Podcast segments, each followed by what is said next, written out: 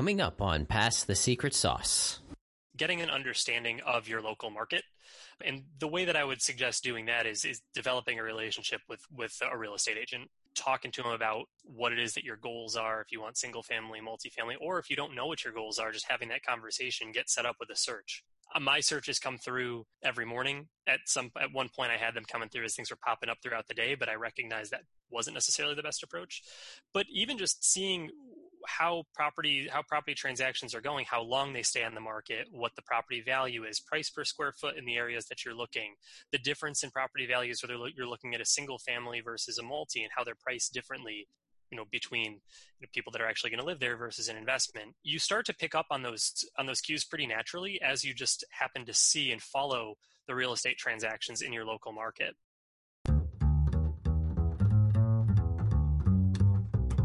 Welcome to the show. I'm Matt Shields. On Pass the Secret Sauce, we unscramble the life stories, skills, and secrets from the most wicked smart minds and interesting people to uncover their experience and recipes for success that will help you get an edge on your own life. My goal is to help you rein in on the chaos that life throws at us by learning from other high achievers. If you're new to the show, we have episodes with founders, CEOs, investors, and leaders. So if you like to learn and are motivated to improve your life, then kick back and listen to our guests pass their secret sauce. Today on Pass the Secret Sauce, we have Daniel Bobry, who is a relatively new real estate investor. So if you're looking to get started in real estate investment, this episode is one that you want to make sure to take a listen to. We're going to talk about some of the things that he did, some of the challenges that he had to overcome. And again, these are very, very common challenges that many people who are looking to get involved in real estate investing and looking to uh, purchase their first investment property, these are all challenges and, and, hurdles that they have to jump over as well. So, again, if you're a little bit newer to real estate investing, Daniel's advice is absolutely spot on. So, I, I hope you enjoy Daniel's story, and this is something that you can take to initiate and start your own investing, uh, real estate investing career. Again, I hope you enjoy Daniel's story. Pretty standard when you think about like that traditional American family.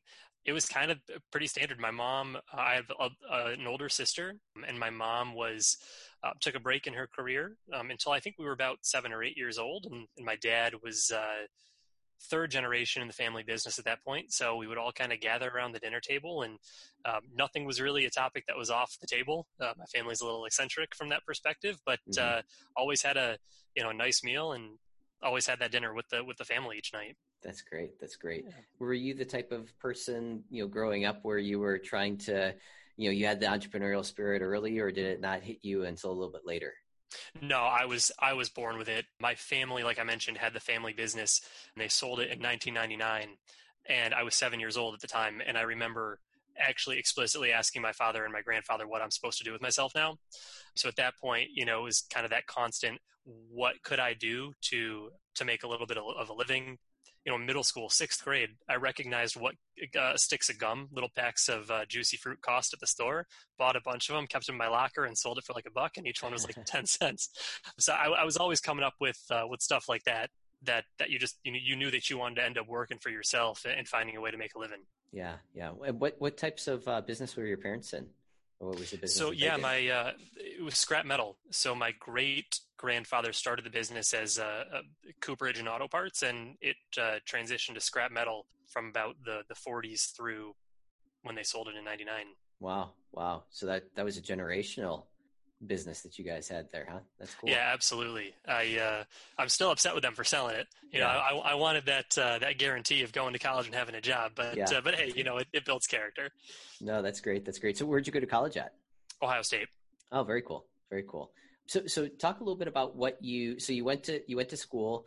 You know what what happened next? Where, where did you did you jump out into the you know, into the job market and and have a traditional job and you know, at what point did you start investing in real estate? Yeah, so like you said, I went to college, got a job, moved around. So I went to Ohio State, uh, briefly lived in Seattle for a little bit with Boeing. Then I moved to Connecticut doing financial data and analytics. Then moving into more of a shopper and retailer data and analytics role in Connecticut. Um, and then about uh, three and a half years ago, my wife and I, well, she was my, my girlfriend at the time, decided to move back to Columbus. We loved it here and one of the biggest factors there was simply the cost of living. You know, we we knew that we wanted to buy a house, we knew that we wanted to have kids, we had dogs at the time, so we wanted that backyard, and it was just so prohibitive in Connecticut. So you start looking at real estate markets, and obviously in a city that we wanted to go to, like Columbus.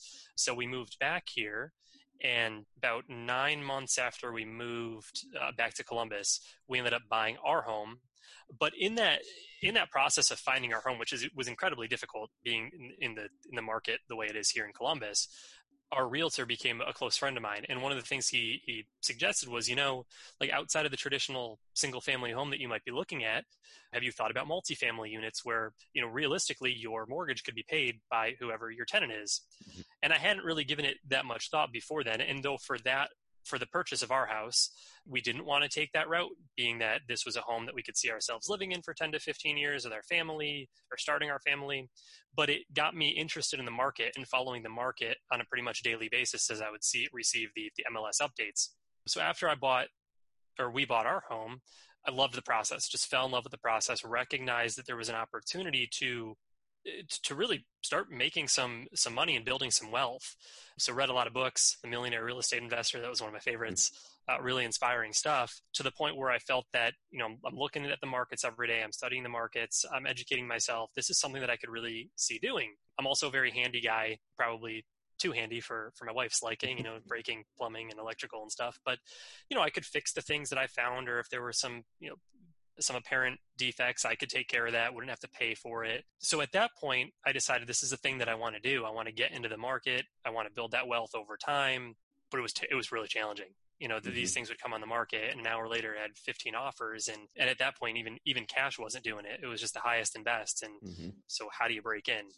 And then finally, in February, this past February, about two a little over two years, maybe actually two and a quarter years after I first started thinking about investing in real estate, we finally I finally got my first property. It was a bit of a fun fun adventure, but we got it, and it's actually going really well. Well, that's great. That's great. So, so what type? So, what type of property was the uh, the first one that you you picked up? It's a duplex in an area of town just north of what would be considered kind of campus or, or student housing. Mm-hmm. A very young professional area. It's it's uh, right on the border of, of, of a town called Clintonville that's very desirable for a lot of young professionals or young mm-hmm. families. Just a standard duplex and great tenants. Everything's going well with it. No, that's great. So, so talk a little bit about the the things that you you know when you first started looking at at properties. You you mentioned that you know you were you started following the market. Uh, how what, what were you doing? How were you following the market? You know, what what types of tips would you give someone who's interested in you know starting in in real estate what what type of tips would you give them you know to get started yeah, well, yeah, absolutely. And I think that the first thing is there's kind of two things, right? Is getting an understanding of your local market. And the way that I would suggest doing that is is developing a relationship with with a real estate agent, talking to them about what it is that your goals are, if you want single family, multifamily, or if you don't know what your goals are, just having that conversation, get set up with a search. Uh, my searches come through every morning. At some at one point, I had them coming through as things were popping up throughout the day, but I recognized that wasn't necessarily the best approach. But even just seeing how property how property transactions are going, how long they stay on the market, what the property value is, price per square foot in the areas that you're looking, the difference in property values whether you're looking at a single family versus a multi, and how they're priced differently you know between you know, people that are actually going to live there versus an investment you start to pick up on those on those cues pretty naturally as you just happen to see and follow the real estate transactions in your local market. The second so that's kind of the first piece is is set yourself and it doesn't necessarily have to be with a realtor. You can do that on you know realtor.com or zillow or something set yourself up on a search. Uh, i just happen to become very friendly and close with with my realtor and it just kind of made sense to bounce some ideas off of him at the time. But the second piece of that is understanding real estate as a business. So buying books, reading, understanding valuation terminology and your options for financing when it's a non-owner occupied property. All that stuff is so different even if you are familiar with the process of buying you know a single family owner occupied home there's so much more that you need to learn in terminology that you need to understand prior to looking at any sort of investment unit. Mm-hmm, mm-hmm. Yeah, no, absolutely. What, so, what are some of the big learnings that you took away in the beginning? Some things that you were sort of struggling with how to how to evaluate things or terms or anything like that. What were some of your early struggles? I think the biggest struggle that I came across was understanding, and maybe maybe that's the same in every market, but that cash is not always king for uh, for these properties. People are looking for the the highest dollar value. Deals don't come around too often, even if you do have a, a, a cash quick close relative to other financing, especially in this this massive sellers market that we're in. The other thing is that is what you learn quickly, especially if you're looking for uh, multifamily units in desirable areas. People will strongly overpay if they're going to be living in one side of it. Mm-hmm. So fighting against the the person that's going to use it as their own home, I, maybe I shouldn't have said fighting, competing against mm-hmm. uh, somebody who's going to use it as their own home is oftentimes they're going to be willing to pay quite a bit more than you as an investor. Well, how do you know what you're going to pay as an investor? So you got to familiarize yourself with valuations, right? Cap rates, uh, gross rent multipliers, and put together a list for yourself of what you know what what your criteria really is. So one of the things that I really struggled with is determining what my criteria is. What is my the rate, the cap rate that I want to demand? What is the the GRM that that it's going to be my minimum? And you learn that through kind of kind of studying the comparables in the market, talking to talking to other people that are interested. The other piece that I thought was incredibly challenging to learn was simply the finance of non-owner occupied real estate. You you have to pay to play, you know, especially with traditional mortgage financing. So understanding what your options are outside of the traditional mortgages, the traditional 15 or 30 year mortgages that you might be familiar with for your own properties. Yeah, so, that was so, that was fun. So, what did you? What were some of those learnings that you that you learned about the the alternative financing methods? Yeah, a lot of uh, a lot of the opportunities are not fixed rate. Mm-hmm. So, non-owner occupied properties, in order to get a fixed rate, you typically have to pay pretty heavy upfront um, in order to get that fixed rate over time. So understanding what the options are at an adjustable rate over a particular period of time. Hey, it's Matt.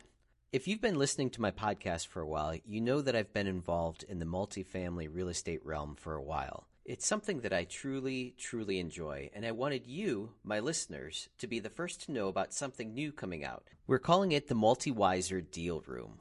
It's a community of individuals just like you who want to get wise about multifamily real estate investing, developing, and even owning and managing your own complexes. You'll be able to network with people from all sections of the industry, from investors looking for deals, project managers looking for investors, real estate brokers, property management agencies, contractors, remodeling experts, finance gurus, you name it, we're going to have it in the network. I've been at this for a while, and I know it takes a community to make just one of these projects happen. And the MultiWiser Deal Room is my attempt to shorten your learning curve and get you plugged into leading experts fast who can help you close your own deals. We start off with a video glossary of over 150 commonly used terms to increase your understanding and help you get moving. Also included in the community are training videos to help you be successful, like how to put together a pitch deck, build a team, and so much more.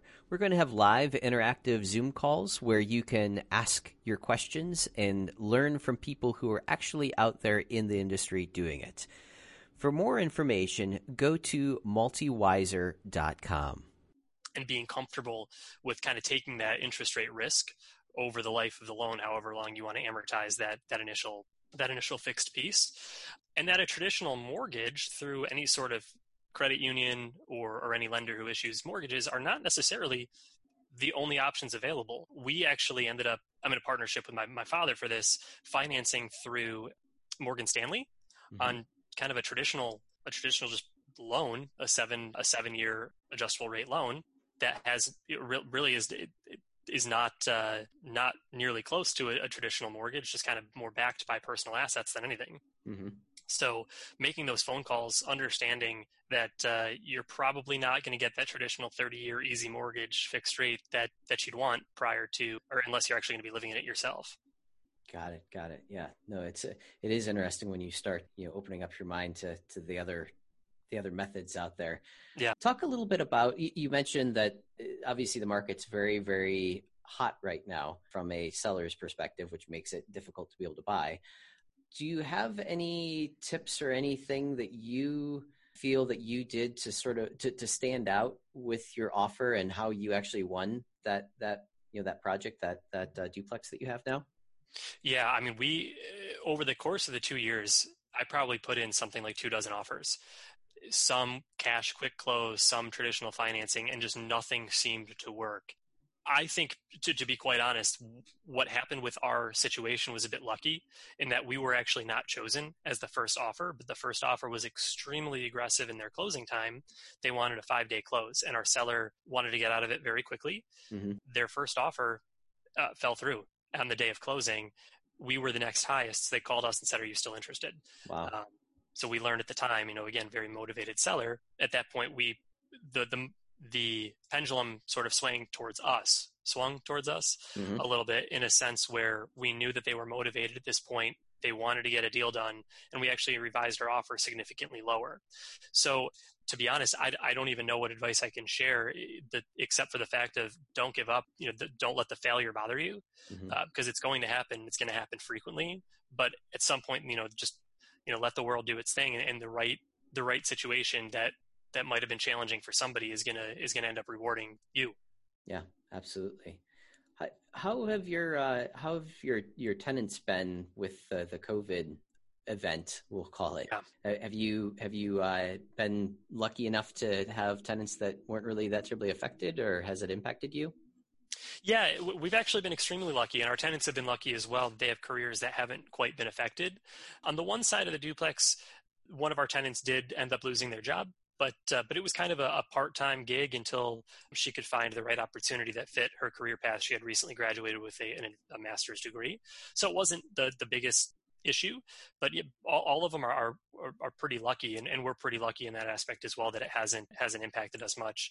I mean, I think the the biggest thing is just making sure that during the times that you do have to go down there and, and help them out, that you're being respectful of their space and wearing a mask and gloves and that type of thing. Mm-hmm no, makes sense. Can you talk a little bit about how other say, say there's another you know younger person who's looking to to get involved uh, in real estate? I, I, know that you mentioned a little bit about obviously how to do some research about the area, but what yeah. other types of things uh, can they start to to look into to just start you know educating themselves or or you know getting that process started so that they can you know have a successful first go at this when they when they do actually make that leap yeah, absolutely. I think a lot of it just comes down to your internal motivation. We have so many resources available to us, so many websites where you can set up searches or just, you know, look at, uh, follow some podcasts, look at recent real estate transactions. You, you don't have to have fancy technology anybody on their phone can download, you know, an app that that, that looks real estate in their area, and and start just to get an understanding of how things are selling, how quickly they're selling, pricing.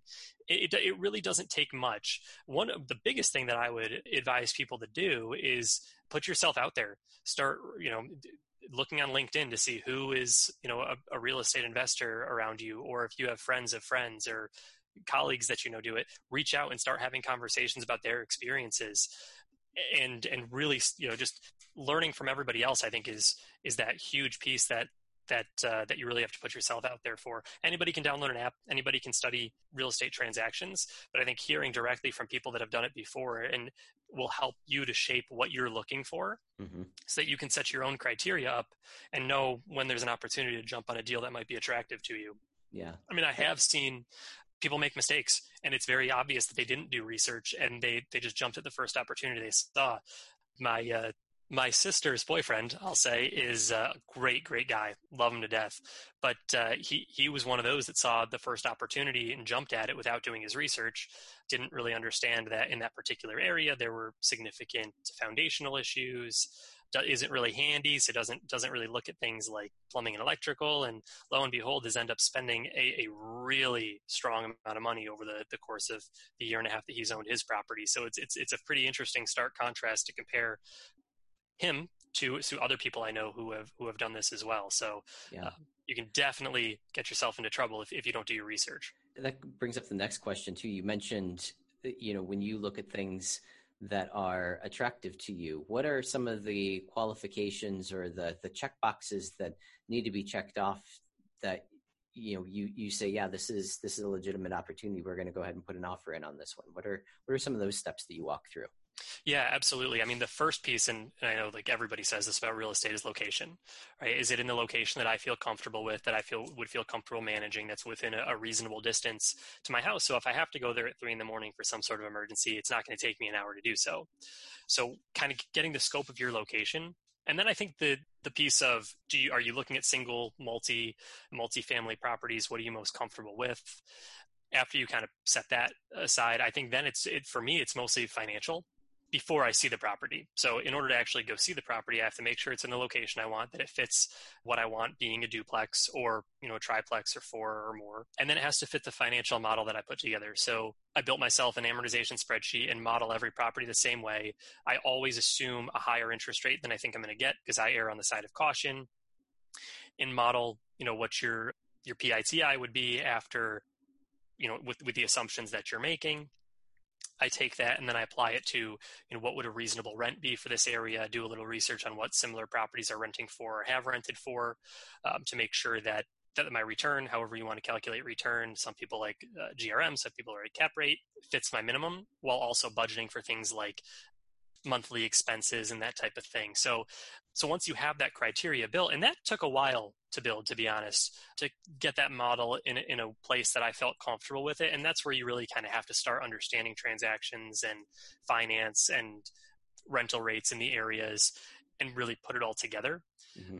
That that's that final piece. And, and if we check all those three boxes, the location, the actual layout of the, the property, and meets my financial models, then I'll go see it or then I'll try to go see it if I can. Obviously, not always going to be the case with with investment properties and tenants and everything.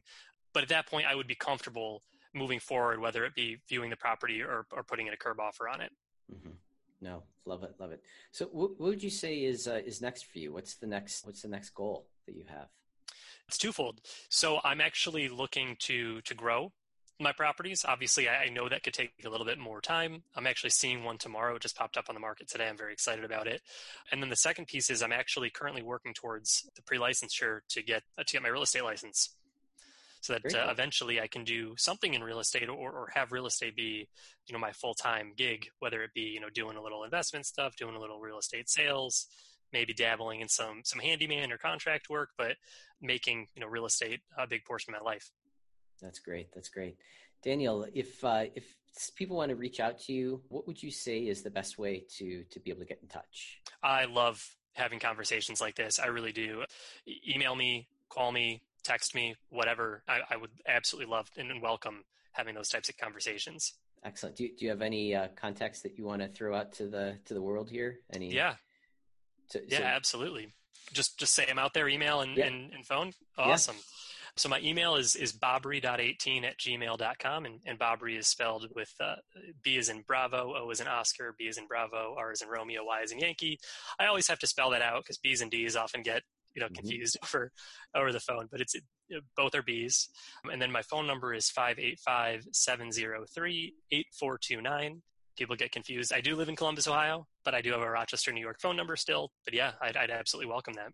Love it, love it. No, this is fantastic, Daniel. Hopefully, uh, hopefully you've helped inspire some other people that have been looking at getting involved in real estate. I, I personally love it, obviously. So, can't can't uh, say enough about it. So, but uh, again, thank you for spending the time here on the show, and uh, we look forward to hearing what you do next. No, it's my pleasure. Thank you so much. I really, uh, I love talking about this. So it was, it was a great opportunity for me. Thank you. Excellent. Thank you. Thanks for listening. And remember, pass the secret sauce.